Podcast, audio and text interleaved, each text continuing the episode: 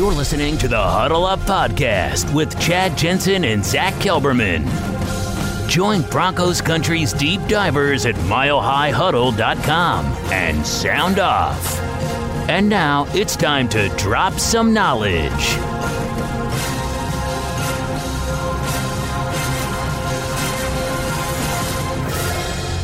Welcome in, everybody, to the Huddle Up Podcast, presented, as always, by Mile High Huddle, powered by Overtime Media. I'm your host, Chad Jensen. With me, as always, is my partner in crime, even when it is 1:30 in the morning for him. He is Zach Kelberman, of course, the lead NFL writer for Heavy.com. Zach, you're hanging in there. I know it's late. Both of us staying up for our listeners' benefit, so they have a fresh pod Friday. How you doing, brother? I'm good. I am hanging in there. I had a late cup of coffee tonight, so if I talk fast than usual, Chad, that's probably why. But this is one of those times where I feel fortunate that I get paid to cover football, write about football, watch football, because that game was brutal, Chad. It was pretty bad. I mean, to watch from a football fan's point of view, right, and the logistics point of it, it wasn't clean at all. It was very sloppy. It was drawn out. It ended a half hour at least past the time that I thought it would end. So it was just not the cleanest brand of football, and I hate to say it, but the Broncos died with a death by inches tonight. Yep.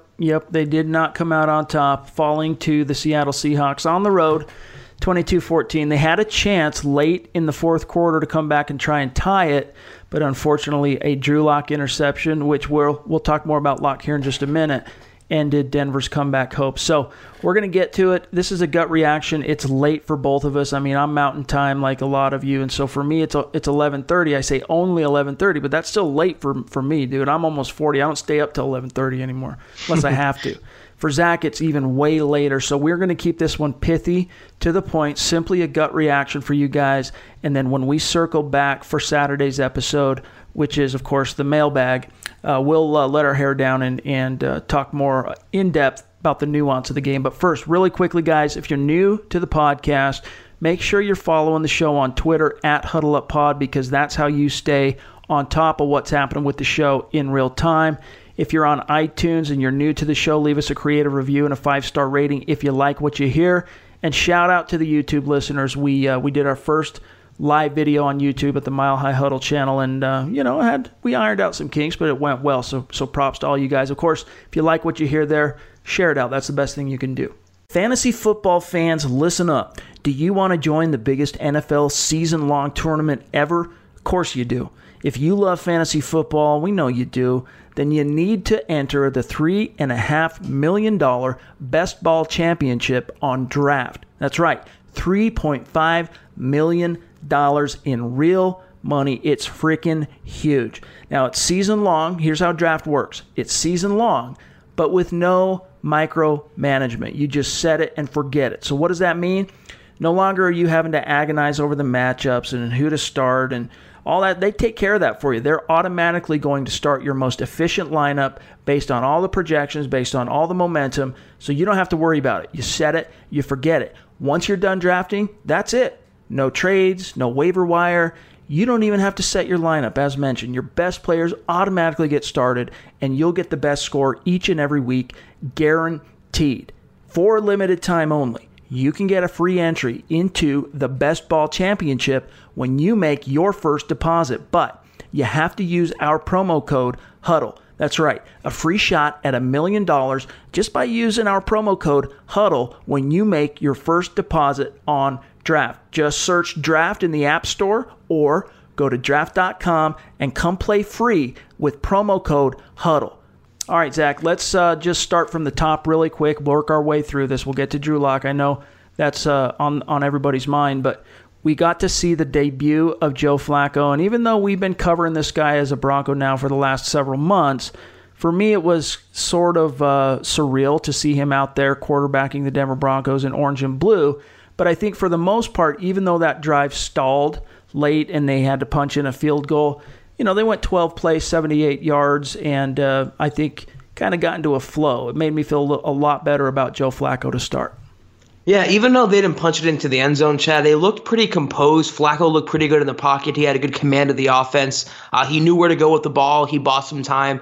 Overall, it wasn't an A, but it certainly wasn't an F for the Broncos' first-string offense. I would give them a solid B. I mean, they got a field goal. Flacco went 3 of 4, 19 yards, 84 passer rating. It wasn't terrible. It was a decent showing, and what he wanted to do was just get his feet wet, and I think he definitely accomplished that, even without his starting, receiver in Sanders, even without Ron Leary. This offense still has a ways to go, but the first stringers, they definitely weren't the worst part of this game. Yeah. The one thing I liked about Lock, and I wrote about this immediately following the game, about Flacco, is that, up to that point, obviously one preseason game under their belts, we'd only seen, everyone but Flacco. All the quarterbacks in the orange and blue we'd seen up to this point, he looked way more composed. He looked way more on top of it and in command. You could see him literally go through his progressions, and there was that one play in which he went through all his progressions and then, knowing where the outlet was as the pressure was closing in, dumped it off to Lindsey on the left outlet there. So that was good to see. We're not going to see the second coming of Peyton Manning's Star Wars numbers in Denver, but Joe Flacco is a competent, collected quarterback veteran that I think can be a stabilizing force for this offense and help get them, going in the right direction in 2019.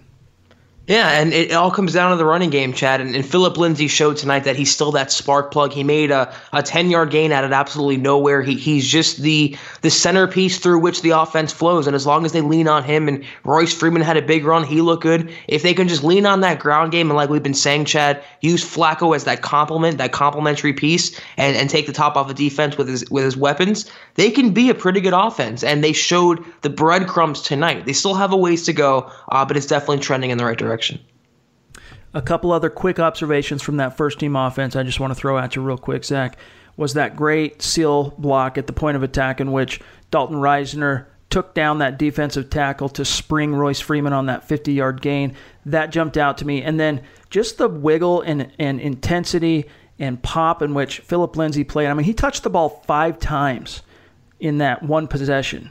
And so I like to. He only picked up, I think, off the top of my head, 19 yards from scrimmage on those 5 carries, so it wasn't the epitome of efficient in terms of the end result. However, man, just seeing him on the field, he's so much faster than everyone else. He's so much twitchier. He's so much more elusive. I really think he's going to be on deck. I know it's early and it's just one viewing of Phillip Lindsay in 2019, but man, I think he's going to have a big year too. Yeah, it's really a good point, too, about Risner. I thought the Broncos' first-string line did a pretty good job overall. They kept Flacco mostly clean, and they didn't harass him too much, the Seahawks, but they really succeeded in the running game, Chad. Risner had a good block, and who also impressed me was Don Barclay. He had a big seal block to spring one of the runs. I can't remember which one it was right now. He did look good in run protection there, so I think he solidified himself for sure as the direct backup behind Risner and Leary, and they have Wilkinson as the tackle behind Bowles and Juwann James. So Barkley and Risner stood out to me. The first-string line overall, Chad, looked pretty good. Yeah. Did anything jump out to you on the first viewing on the first-team defense? I mean, mostly it was Von Miller and company kind of chasing around Geno Smith, who, of course, got the start with Russell Wilson not suiting up. This is Seattle's first preseason game, I remind everybody, so that is tradition typically. But did anything jump out to you from that first-team defense? Here's one thing I'll throw at you, and this was actually something that I concur. It was mentioned on the Mile High Huddle open thread for the game by Nick Kendall, who you all know and love. But just how unathletic these off-ball linebackers look for the Broncos, and that continued to play out through the game, not just with Alexander Johnson, Keyshawn Bieria, who started the game, but everyone who followed off the ball. What jumped out to me on defense, we didn't see too much of them, Chad. Von Miller made a nice play down the field on that big gain they had. Chris Harris Jr. looked really good. Shelby Harris, they combined for that tackle. They looked pretty good. We didn't see too much of them. They were kind of gashed on a couple of plays, but I think overall we don't have to worry too much. Among the more notable players, Isaac Yiadom, I think, had a good game. He had a nice play in pass coverage. Also with Bosby, he took the place and he got some significant snaps tonight. Now, this secondary was pretty good. The defense overall, I mean, the second and third stringers, they were very susceptible, but the first string, we didn't see too much, but we also don't have to worry about them. They also weren't facing Russell Wilson, so it wasn't a very fair matchup.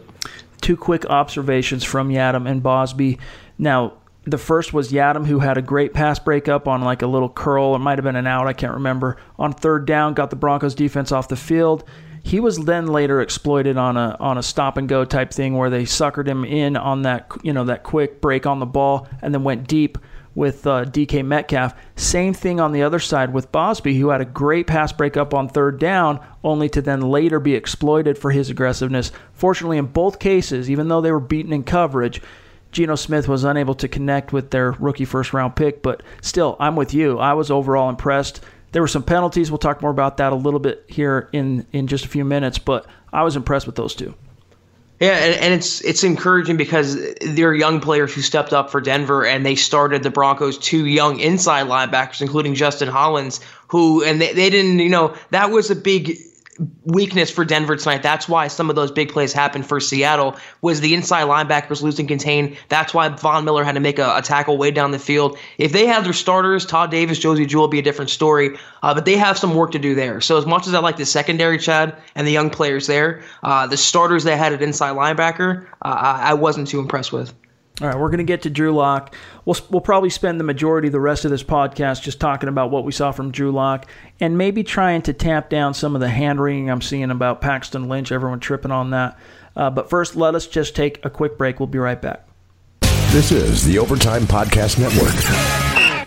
While sports can bring us so much joy, it can also bring us a lot of unwanted stress, and that stress can make it difficult to concentrate, relax, and get decent sleep.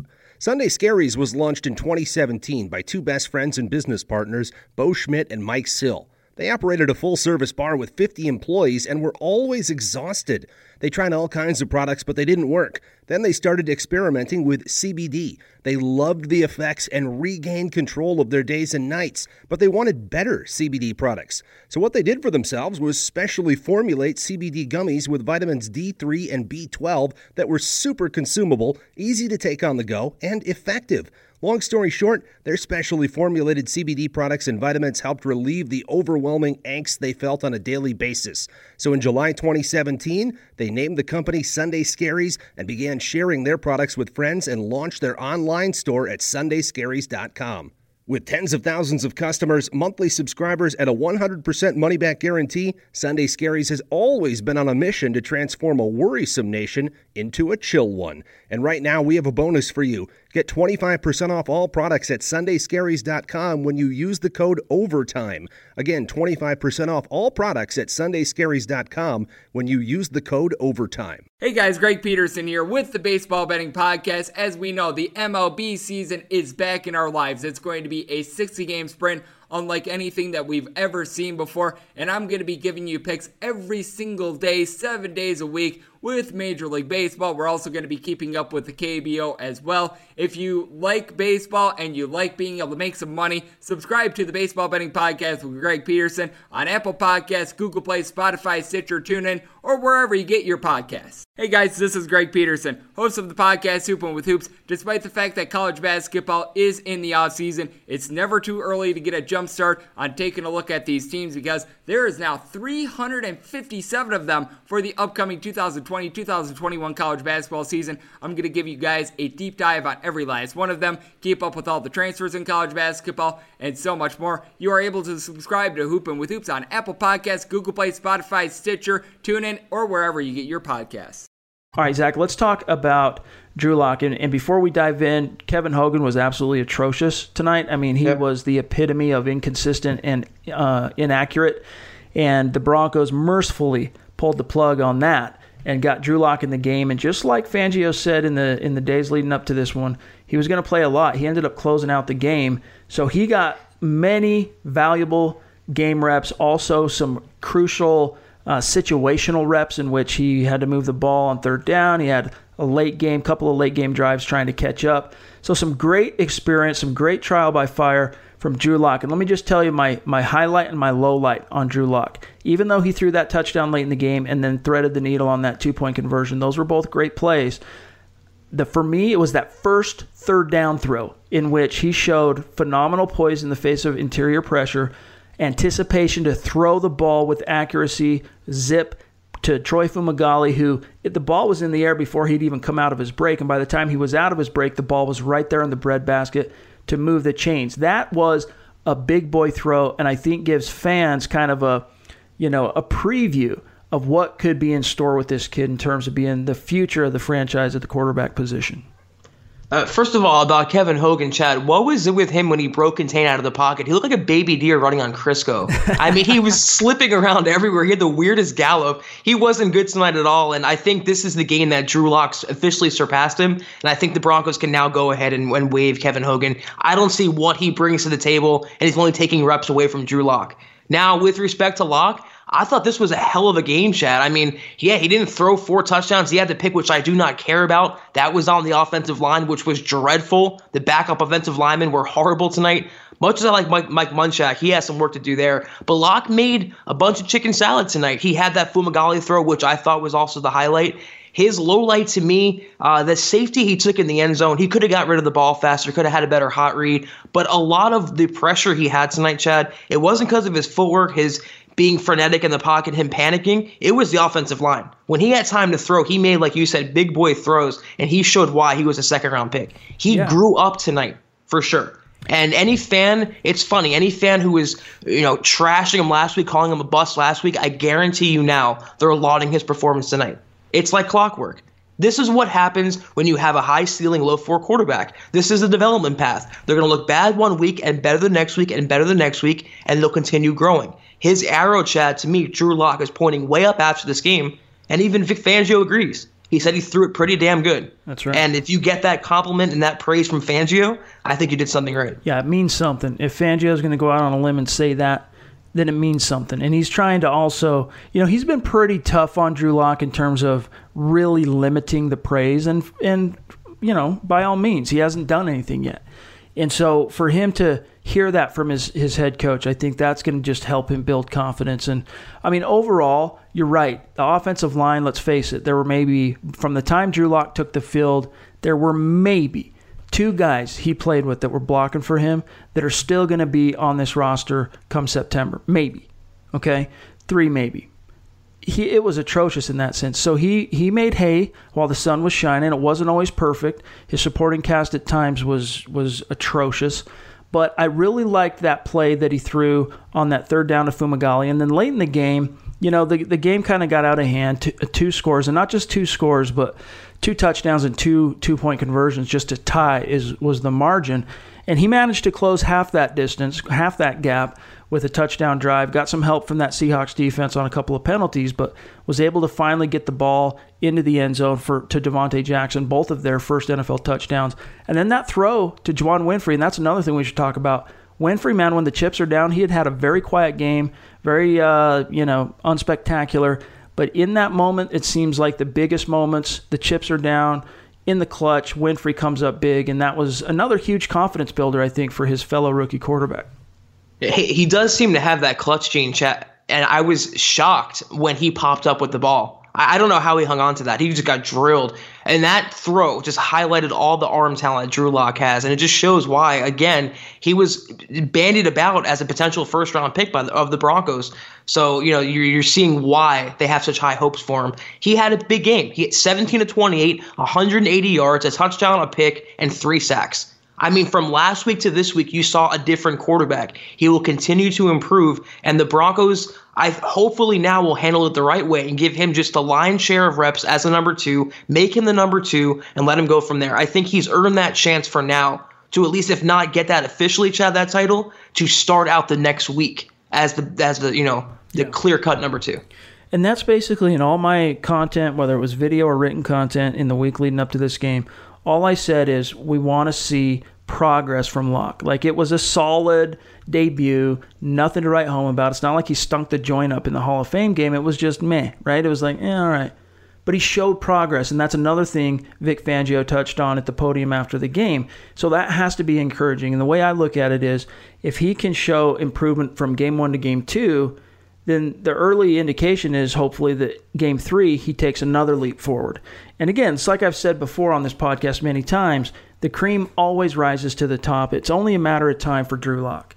And, Hogan's going to be vanquished. If not this week, that's just another issue of being a matter of time. But Lock is going to end up being the number 2 quarterback. It wouldn't completely stun me, Zach, if the Broncos kept Hogan, just because this coaching staff has shown a propensity over the years to just kind of stubbornly want to hold on to that fail-safe.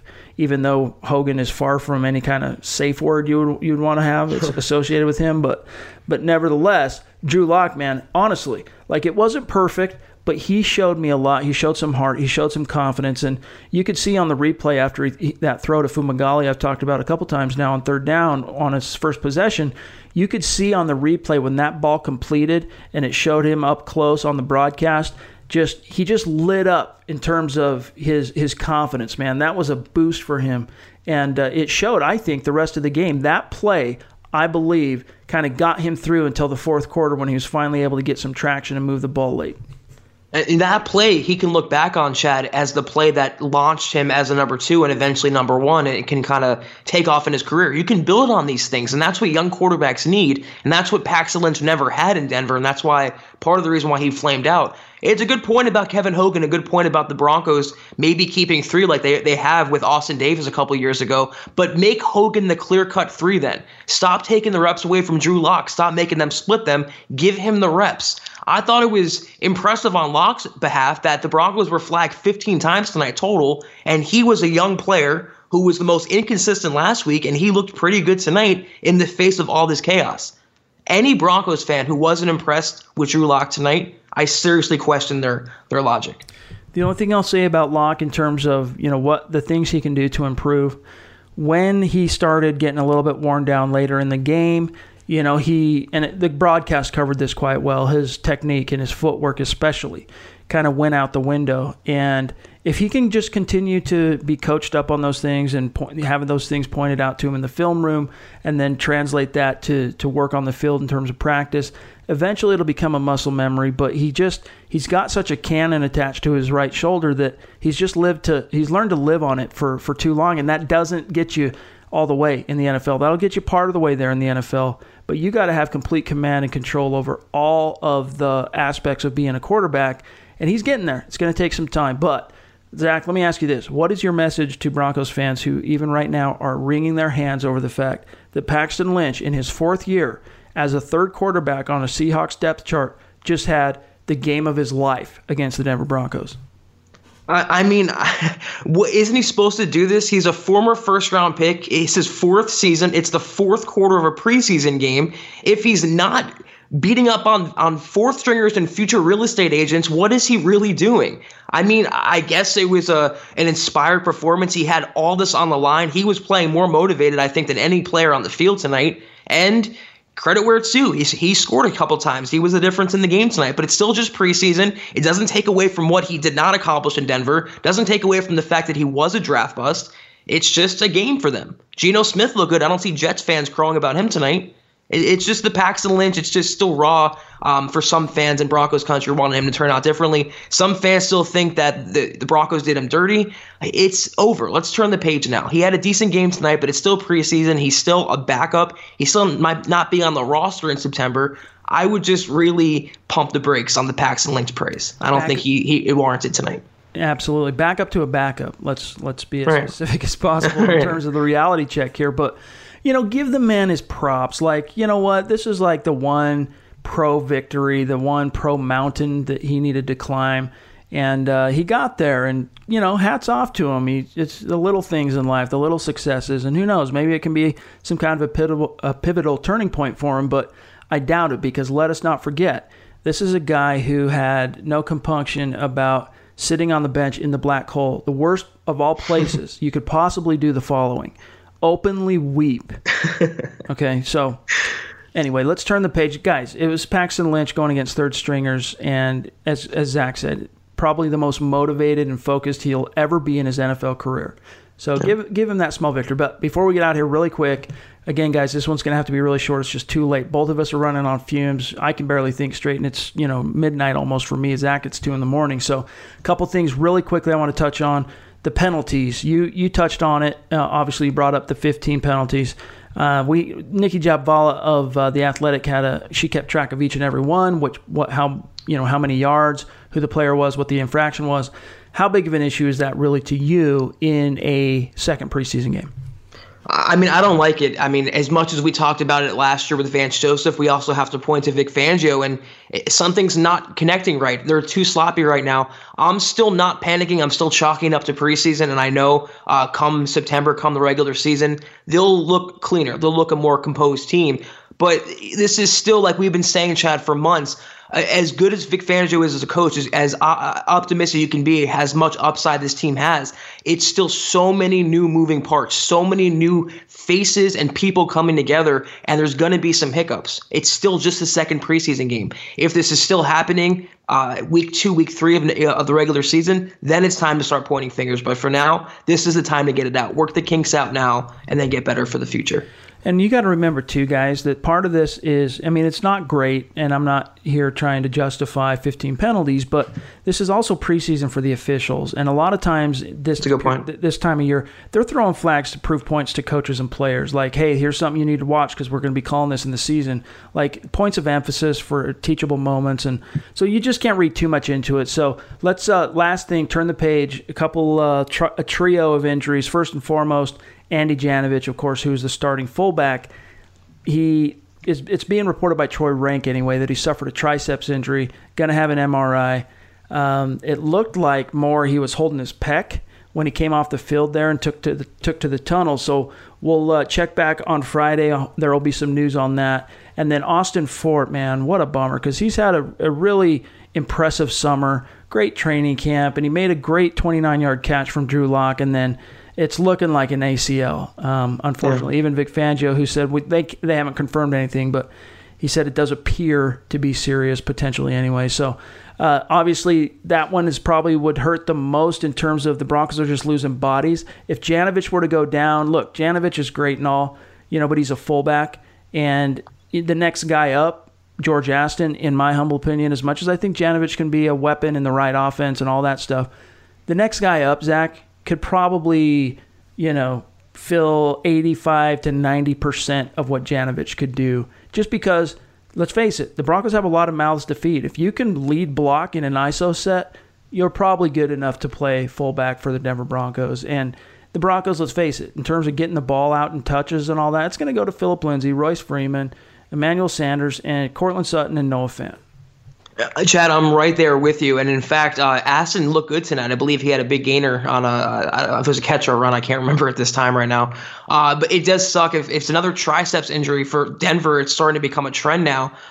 So it does kind of hurt their offensive game plan and their special teams. But I also believe, despite the folklore of Jano on Twitter and stuff, he's replaceable. And if they have to go to Aston or someone else, I believe they can adequately, weather that storm. Austin Fort, he was facing kind of an uphill battle to make the roster, but he had a great camp. He looked really good. It sucks that he went down. It does look like a, ACL, MCL, PCL, whatever. It looks like it's a serious injury. And Chad, the Broncos tight end room, man, is cursed. I mean, what other thing could it be right now with Hireman last year, with Fumagalli last year, Butt going down again? They just can't have a healthy player right now. So they might have to make a move, maybe explore a veteran. I just feel bad personally for Fort, a young kid really making his mark, and to go down like this, it just sucks. Especially a former quarterback that has so recently converted to tight end. These type of opportunities he got this year with the Broncos, they just don't come around too often for guys like him. So here's to hoping that he showed enough, if it does end up being a season-ending injury, that he showed enough for the Broncos to say, you know what, we're gonna take care of you in our rehab facility. We're going to take care of you all year. We want to see you back here in the summer and competing at least one more camp for him. We'll see how it shakes out. But you guys, listen, we're on fumes. We got to call this one a night. We'll be back tomorrow with the Mile High Mailbag. But in the meantime, make sure you're following the show on Twitter at HuddleUpPod.